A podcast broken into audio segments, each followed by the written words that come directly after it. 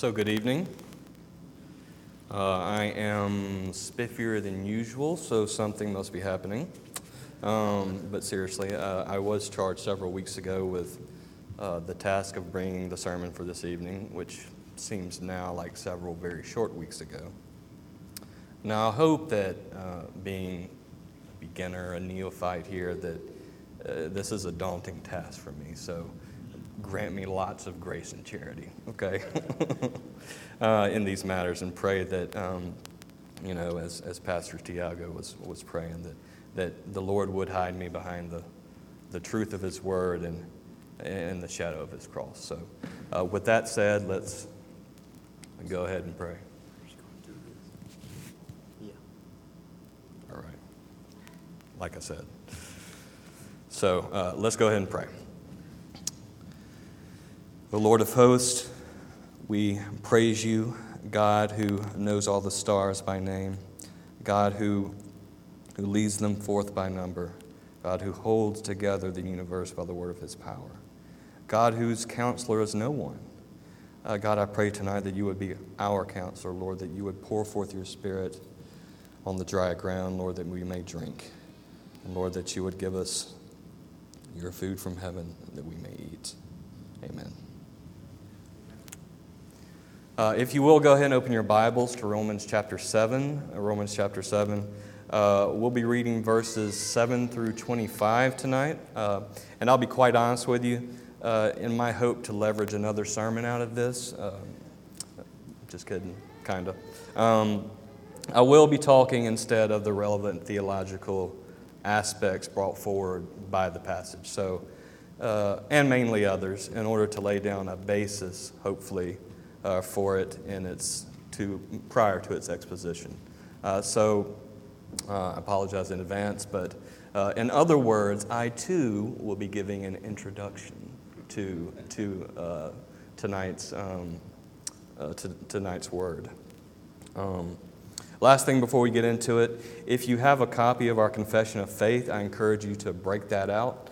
if you don't have a copy of one, that's fine. There's uh, most of us have phones. You can Google it. Uh, ARBCA, I think, has a copy on their website, Founders, and so on and so forth. So uh, I'll be covering uh, a good bit from chapter 6 of our confession titled Of the Fall of Man, of Sin, and of the Punishment thereof. So, uh, by way of introduction, though, as I considered Scripture uh, and a corresponding topic on which I might preach tonight, uh, unfortunately, my lack of any real experience, not an excuse, just that's the reality. Um, uh, but as it is, I undertook the task anyway. Uh, but as I, I, thought about this, I recalled something that was sort of said to me as a younger Christian uh, from a pastor friend of mine. Now, I'm, I'm, paraphrasing, but hopefully he'll forgive me for that. He said, uh, Richard, if you do not have a correct doctrine of man, the fall, sin, the ethics thereof, and God's justice thereto, it will be very difficult, if not impossible, to faithfully and fully draw out the gospel of Jesus Christ.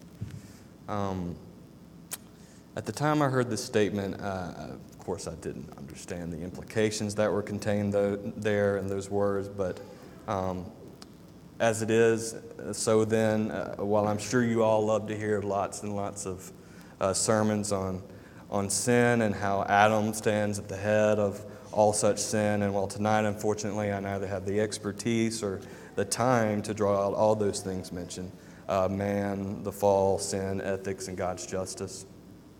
Uh, I do want to focus on at least one aspect mentioned from that aforementioned list, uh, and specifically an aspect regarding sin itself. So, before we start, I wanted just to give a brief overview of the focus of what tonight's sermon would be on under three basic headings. Uh, the first deals with the origin and source of sin. Uh, not from the beginning of creation, though that's correct. We would affirm that sin begins uh, about Genesis chapter 3. So, uh, but in the chronological sense, no, I'm talking of in our own personal lives. So, in other words, I'd like to talk briefly and touch on corruption in general. The second, perhaps more relevant to us, I think, as a church, deals with remaining corruption in the believer, uh, which is really what I intend to try to uh, focus in on on tonight's sermon, uh, indwelling sin, if it, as it were. And the third uh, is the practical implications or lessons that we might take from uh, building off of those first two points, hopefully. So uh, that's kind of the plan there. So then, before we get to the first point, hopefully you, you already have your Bibles open. Let's go ahead now and read our text, Romans 7 7 through 25, so that we can uh, have it in our minds as we continue. The apostle says, What shall we say then? Is the law sin? May it never be. On the contrary, I would have not come to know sin except through the law. For I would not have known about coveting if the law had not said, You shall not covet. But sin, taking opportunity through the commandment, produced in me coveting of every kind. For apart from the law, sin is dead. And I was once alive apart from the law, but when the commandment came, sin became alive and I died. And this commandment, which was to result in life, proved to result in death for me. For sin, taking opportunity through the commandment, deceived me, and through it killed me. So then the law is holy, and the commandment is holy, and righteous, and good. Therefore, did that which is good become a cause of death for me? May it never be. Rather, it was sin, in order that it might be shown to be sin by affecting my death through that which is good, that through the commandment sin might become utterly sinful. For we know that the law is spiritual, but I am of flesh, sold into bondage to sin. For that which I am doing, I do not understand. For I am not practicing what I would like to do, but I am doing the very thing I hate. But if I do the very thing I do not wish to do, I agree with the law, confessing that it is good. So now, no longer am I the one doing it, but sin which indwells me. For I know that nothing good dwells in me, that is, in my flesh. For the wishing is present in me, but the doing of the good is not. For the good that I wish I do not do, but the practice, but I, but I practice the very evil that I do not wish. But if I am doing the very thing I do not wish, I am no longer the one doing it, but sin which dwells in me. I find then the principle that evil is present in me, the one who wishes to do good for I joyfully concur with the law of God in the inner man. But I see a different law in the members of my body, waging war against the law of my mind, and making me a prisoner of the law of sin which is in my members. Wretched man that I am, who will set me free from the body of this death? Thanks be to God through Jesus Christ our Lord. So then, on the one hand, I myself with my mind am serving the law of God, but on the other hand, with my flesh, the law of sin. Amen. So that brings us to heading one the source and origin of sin. Uh, now, here, hopefully, I won't talk too long. Uh, we would, I hope, assert and confirm that corruption, a sinful nature, is present and reigns exclusively and quite clearly in the unregenerate man. Our particular Baptist forebears in chapter 6 of our confession, being the careful and I believe the precise theologians that they were, have placed already the source of guilt and original corruption, uh, components, uh, not to, not to uh, glaze over it, but uh, the components uh, we mean when we say original sin uh, inherited corruption and imputed guilt. So, two aspects. I'm talking about the former. So they, place, they have already placed it in our confession squarely on the shoulders of our first parents in paragraphs 1 through, six, uh, 1 through 3 in chapter 6, and especially in paragraph 3, which says the following.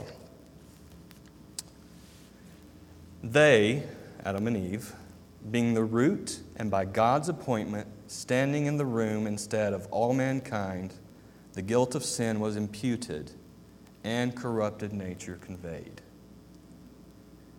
to all their posterity descending from them by ordinary generation, being now conceived in sin and by nature children of wrath, the servants of sin, the subjects of death, and all other miseries, spiritual, temporal, and eternal unless the Lord Jesus set them free. But they go further. In chapter 6, in paragraph 4, which has, I think, special relevance to tonight's sermon, let's listen to what the confession has to say there. From this original corruption, whereby we are utterly indisposed, disabled, and made opposite to all good, and wholly inclined to all evil, do proceed all actual transgressions. So, if I may point out, uh, the assumption that our particular Baptist forebears are making here is that original corruption is itself indeed sin. where it is not meant that actual transgressions are real and true sin only but simply and more accurately observable and overt. The paragraph just cited states a fact that I believe bears repeating, as it is crucial to understanding the entire argument I think that we're making. Though it may be firmly in most of our minds already, that distinction is that our forebears made between original corruption and actual transgressions. That is, a sinful nature, as it were, and the sinful nature breaking forth into actual observable sins. May I say something obvious about this? Um, men and women, people do not sin and therefore become sinners, and I think this is uh, one of the takeaways here. Uh, the sin, they sin because they are sinners already. Um, so again, men and women, people do not sin and therefore become sinners. They sin because they are sinners already. That's important to grab onto, I think. So says our confession, and more importantly, so says our Lord uh, in the Gospel of Mark, for example. Uh, we could expound, I think, expound the entire Sermon on the Mount and prove that point, but I won't do that to you. Um, uh, don't have the time to anyway. Um, Mark chapter 7, verses 20 through 23 says the following. From the words of our Lord, he says, that which proceeds out of the man, that is what defiles the man. For from within, out of the heart of men, proceed the evil thoughts, fornications, theft, murders, adulteries, deeds of coveting, and wickedness, as well as deceit, sensuality, envy, slander, pride, and foolishness. All these evil things proceed from within and defile the man. And again in the Gospel of Luke, chapter 6, verse 45. The good man out of the good treasure of his heart brings forth what is good, and the evil man out of the evil treasure brings forth what is evil. For his mouth speaks from that which fills his heart. In the Old Testament, the prophet Jeremiah says much of the same. Jeremiah 17, 9 and 10. The heart is more deceitful than all else and is des- desperately sick or wicked. Who can understand it or know it? Well, what's the answer? I, the Lord, search the heart. I test the mind, even to give to each man according to his ways. Remember, we're talking about the heart, according to the results of his deeds. Now, I'm aware that Jeremiah 17 has plenty of context surrounding these few verses, but know well why I quote, uh, why I quote not only verse 9, but verse 10 also. Uh, the Lord certainly regards the heart as being under his law and will judge that as well. Further, it's quite clear from our Lord's words and from the prophet that there is a difference or a distinction to be made between having that evil heart that we're talking about and the actual deeds that flow therefrom. Louis Berkhof, in his systematic theology, affirms much of the same and says that sin is, has both its seat in the heart and that it does not consist only in overt acts of sin. Listen to the following quotes by Berkhof Sin does not reside in any one faculty of the soul, but in the heart, which in scriptural psychology is the central organ of the soul out of which are the issues of life. And from the center, and from the center, its influence and operation spread to the intellect, the will, affections, in short, to the entire man, including his body. Uh, ladies and gentlemen, that's a description of total depravity. Sin does not consist only in overt acts, but also in sinful habits and in a sinful condition of the soul. And if the question still be raised whether the thoughts and affections of the natural man called flesh, or sarx in Greek, should be regarded as con- constituting sin, it might be answered by pointing to such passages as the following. And he gives a list, including Romans 7, Galatians 5, 17, 24, and others. In conclusion, he says, it may be said that sin may be defined as a lack of conformity, and this is important, to the moral law of God, either in act, disposition, or state. Let's take a moment to ponder that. I think there are many important points that could be taken uh, from both the verses cited and from Berkhof, but I think the most important are with Berkhof agreeing with Scripture here. The words of Jesus and the passages read that refute in Mark 7 and Luke 6 the Jewish leaders' false righteousness. These verses do not merely and are not primarily, I would propose, to tell us what is and isn't sin. For, some, for, for certainly, these are not exhaustive, though that's a part of it. No, he's saying exactly what I think chapter 6 4 of our confession is saying. The origin and source of sin is man's heart. That those observable transgressions, which, if you call that list carefully, many are inward, flow from a corrupt heart which is itself, that is, that sinful nature, sinful. Oh, um, by the way, the words spoken here, especially regarding evil thoughts in some of those verses, presuppose a standard definition for evil, uh, and thus also good. Uh, that's important as we should always understand that God's standard of good and evil isn't relative. That is, there isn't a middle ground, there's no neutrality to be found. One is either the friend of God or the enemy of God. More briefly, no one, I repeat, no one comes into the world neutral. You could see Ephesians 2 1 through 3 or Psalm 51 5 for that. There's certainly more that could be expounded here, more passages that could be given to support the general theology articulated here. Uh, but now let's turn to our second heading or point a remaining corruption in the believer. Um, I think the true task tonight before us is is this remaining corruption in the believer, which is why it's called remaining. Uh, what is the relationship between us, the redeemed, and this original corruption or sinful nature previously stated?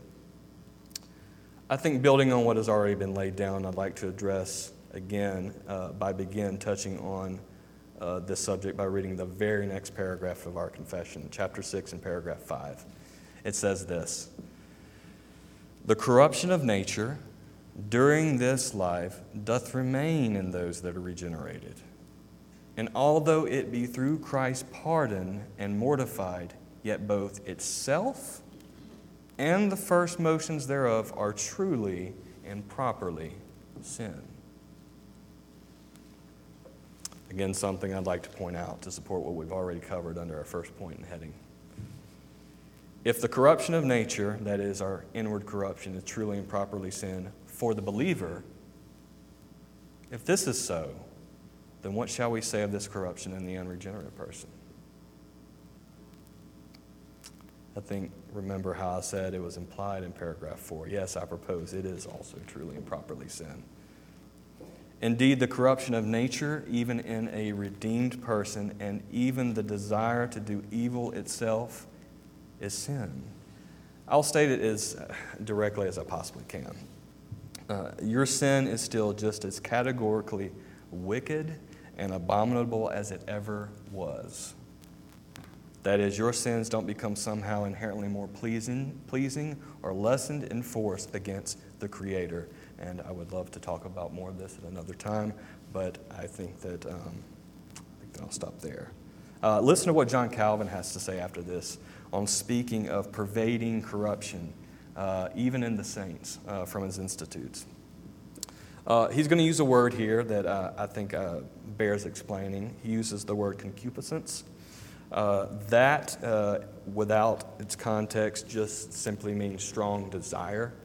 Uh, but in the context that we're speaking here, generally translated uh, in Greek as epithumia or sometimes uh, uh, pathema, means sinful desires or corruption, to kind of just give a brief gloss over that. Um, so he's going to say this Those who term it concupiscence use a word not very inappropriate, provided it were added, and this, however, many will by no means concede, that everything which is in man, from the intellect to the will, from the soul even to the flesh, is defiled and pervaded with this concupiscence. Or to express it more briefly, that the whole man is himself nothing else than concupiscence. A Calvin is, by the way, addressing uh, a specific context. Um, he's addressing Session 5, Canon 5 of the Council of Trent, um, a Roman Catholic council which met, met, over the course of 18 years in the mid 16th century. Uh, this particular council denies the true sinfulness of remaining corruption uh, after baptism, which, uh, not to get too far into their theology, uh, includes the infusion of sanctifying grace or what they would call uh, properly regeneration. So there's that difference. Uh, in other words, as even some modern evangelical churches, I would purport, teach, sin does not become sin unless it is consented unto. Um, so I have to take an aside here. Uh, I'm sorry, I'm a lover of history, so I'm going to I'm gonna have to read this portion of the canons and decrees of the Council of Trent. Uh, so bear with me because it becomes clearly obvious that the language of our confession contradicts and is likely influenced by this very session. Um, here's Canon 5, Session 5 from the Council of Trent. If anyone denies that by the grace of our Lord Jesus Christ, which is conferred in baptism, disagree, uh, the, the guilt of original sin is remitted, or even asserts that the whole of that which is the true and proper nature of sin is not taken away, but says that it is only erased or not imputed, let him be anathema. For in those who are born again, there is nothing that God hates. Nothing that God hates. Because there is no condemnation to those who are truly buried together with Christ by baptism into death. That's a, quite a paraphrase of Romans 8 and 6 um, who walk not according to the flesh, but putting off the old man and putting on the new, who is created according to God, are made innocent, immaculate, pure, harmless, and beloved of God. Heirs indeed of God, but joint heirs with Christ, so that there is nothing whatever to retard their entrance into heaven. But this holy synod confesses and is sensible that in the baptized there remains concupiscence, or an incentive to sin which, whereas it is left for our exercise, cannot injure those who consent not, but resist manfully by the grace of Jesus Christ. Yea, he who shall have striven lawfully shall be crowned. This concupiscence, which the apostle sometimes calls sin, which we just read from in Romans 7, this Holy Synod declares that the Catholic Church has never understood it to be called sin and here's the words as being truly and properly sin in those born again. Because, but because it is of sin and inclines to sin only. Can you hear the language of chapter 6, paragraph 5? Contra Rome. In other words, the confession is contradicting the Roman Catholic understanding of concupiscence or corruption and filling its real meaning back in. Brothers and sisters, I know I don't have to say this hopefully by now, but this is error. Let's go back and let the apostle explain why that is so and what practical implication it has for us as believers. Well, let's turn to James. James 1. What about James 1 14 through 15? Uh, it's been asked before, uh, and it keeps coming up. uh, so I wanted to address it. It, it does, doesn't it clearly contradict what we've been saying? Um, and again, I address this uh, because not only in Roman Catholic circles is this concupiscence is truly and properly sin denied, but also in antinomian circles and, uh, again, even some mainline Protestant denominations. So it says, But each one is tempted when he is carried away and enticed by his own lust. Then, when lust has conceived, it gives birth to sin. And when sin is accomplished, it brings forth death. You know, honestly, I, I think that scores of well trained exegetes here can give the proper meaning of these verses. Um, I'm not included in that, but I see beneficial, nor could I think of a better answer to let one of our uh, particular Baptist forebears answer it for us Nehemiah Cox, um, who was likely one of the two editors of our confession. So let's let him give the meaning of the passage, arguing against sort of here, in this context, against sort of a rogue and well, in honest opinion, heretical Baptist named Thomas Collier. So Cox says in his work, Vindiciae Veritatis, um, written in response to Collier's gross errors, uh, he says this regarding James 1 14 through 15. The evident scope of the apostle is not to teach men to justify the wicked lustings of their heart, as Mr. C doth. So in this, in this work, he calls him Mr. C throughout. It's um, prevalent. Uh, but to prove that the spring of all the wickedness of man is in his own breast. And it will be in vain for him to think of shifting off the blame to any other. It is granted indeed that the apostle saith, Lust, when it hath conceived, bringeth forth sin. And this conceiving of sin is by the consent of the will, agreeing to the commission thereof. But by sin here, it is evident that actual transgression is intended. And what saith the apostle of this lust? Verily, that it tempteth, draweth away the soul from God, and enticeth it to sin, and it worketh thus as a principle in the soul. It is man's own lust. Shall we then suppose actual transgression to be a sin? And the working of that principle in a man that disposeth to it not to be so?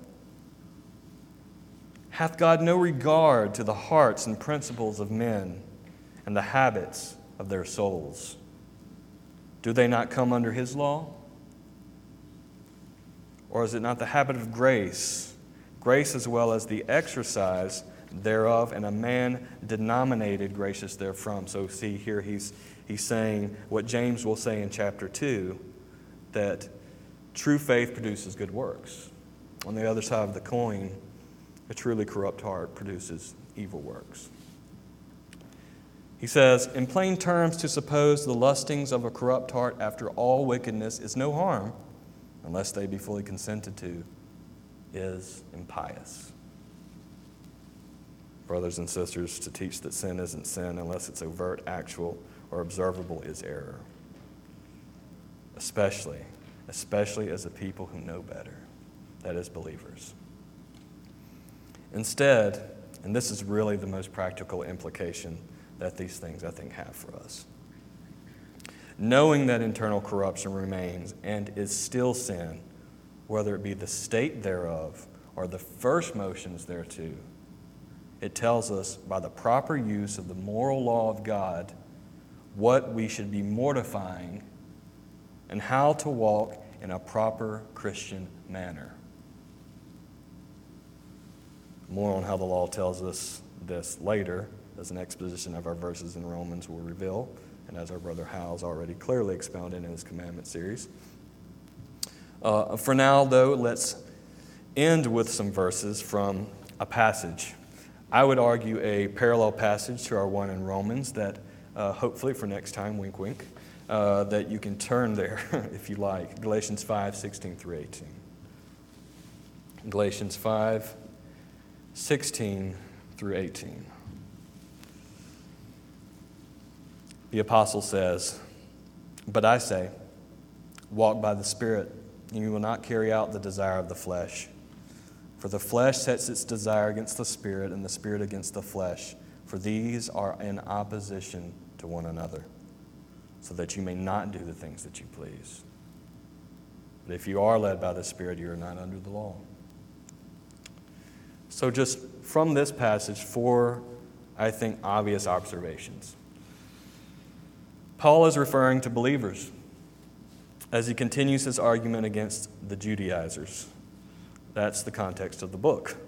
This will help us settle some pervading opinions regarding the passage that uh, we have in the that I had in the bulletin today, uh, Romans 7, 24 through 25, once we address it at some other time.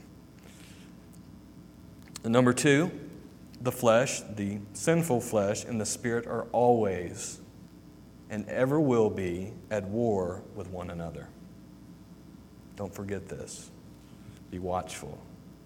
Don't trust it.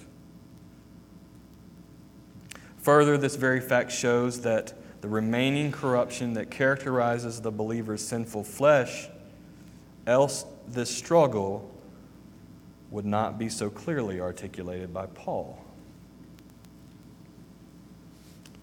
Point three the things that we please do here refer to the holy desires of the Christian person. The question may be raised in response to this how do we define do the things you please? Um, I'm going to kind of leave you hanging on that one, but uh, suffice to say that maybe at some later point we'll see that I think the law of God is assumed here. Number four, the question raised by this verse, verse 18, is natural, I think. What does Paul mean when he says, and this is the question, but if you're led by the Spirit, you're not under the law? I think the simplest explanation to this harkens back to Paul's argument against the Judaizers. The Judaizers of this passage who would use it primarily as a means unto justification, especially to safeguard themselves against sin. Only, as we've learned already, that it would be to their great destruction, as Paul says elsewhere, Romans 7 it only, in terms of using it as a means to obtain righteousness, reveals further the true sinfulness of sin and serves to arouse it. Contrast this with the believer under grace, who knows he falls short of God's law and so is led by the Spirit instead to obey it. Finally, the last heading practical implications. Brothers and sisters, there is much more, I think, that could be said as I wish I had more time to say it. But let us learn the, the, the lessons from all this that's been said tonight. And they are simply these just a couple of points. Corruption remains in the believer and his sin itself, as well as the, the desires that characterize it. Um, I'm not trying to be, uh, I'm not trying to be real depressing here. I guess I know that no one li- likes to talk about sin, but um, I, I, want to give, in light of that, some encouragement. Uh, I remember, and it comes to mind, the beginning of paragraph five chapter six of our confession. It says, "During this life, there is hope." Point two this corruption, with the help of the Spirit of God, tells us the very things which we should mortify and so grow in grace. Indeed, it tells us mortification must start with the heart and not simply, cease, and not simply ceasing to cut down observable sins. I, I, I think of a very large oak tree when I think about this. Um, and cutting off the limbs, I think like the power line workers and stuff like that they cut off the limbs of those oak trees, and what does that do to the oak tree? It certainly doesn't kill it. Um, no, you have to uproot it. Um, you have to uproot it. Finally, it tells us that we can never, in our own strength or through empty law keeping, ever please God. We must be joined with Jesus Christ our Savior first and foremost. Okay, last thing I promise. No, I said that's the last point, but last thing. My friends, let me leave you with a final and I think most important exhortation. We have talked and spoken of the relevance of and under, the relevance of understanding remaining corruption. However, there's another point I'd like to make. You will not be able to mortify a single sin or even lift a finger against it unless you be in Christ. I beg, I implore, and I solemnly urge that if you have not repented and seized faith in Christ, you remain, as Hal made clear this morning, much better than I did, uh, under the wrath of God. In fact, as we've learned from some of these passages, you will only serve to increase your transgressions and your culpability at the final day. I hope you take this seriously, that God grant you, who have not yet known him, ears to hear and eyes to see, and that you would lay your sins upon his Son. Let's pray. Lord, we thank you. Lord, we thank you for your word. Lord, we pray that it would that it would come for our hearts. Lord, that we know that only through the strength of the Savior that we can overcome and mortify these sins, or that we would understand that we must start with the heart, that we must understand what remaining corruption is, and it does stay, and it does hang around. And Lord, that we cannot let it grow. We must crucify it, and Lord, that we must kill it. Lord, let us, none of us here, entertain the notion to sin, even if it's inward. Lord God, we thank you again for your word. And Lord, may we once again read it, understand it, and be kept from error when we do so. Amen.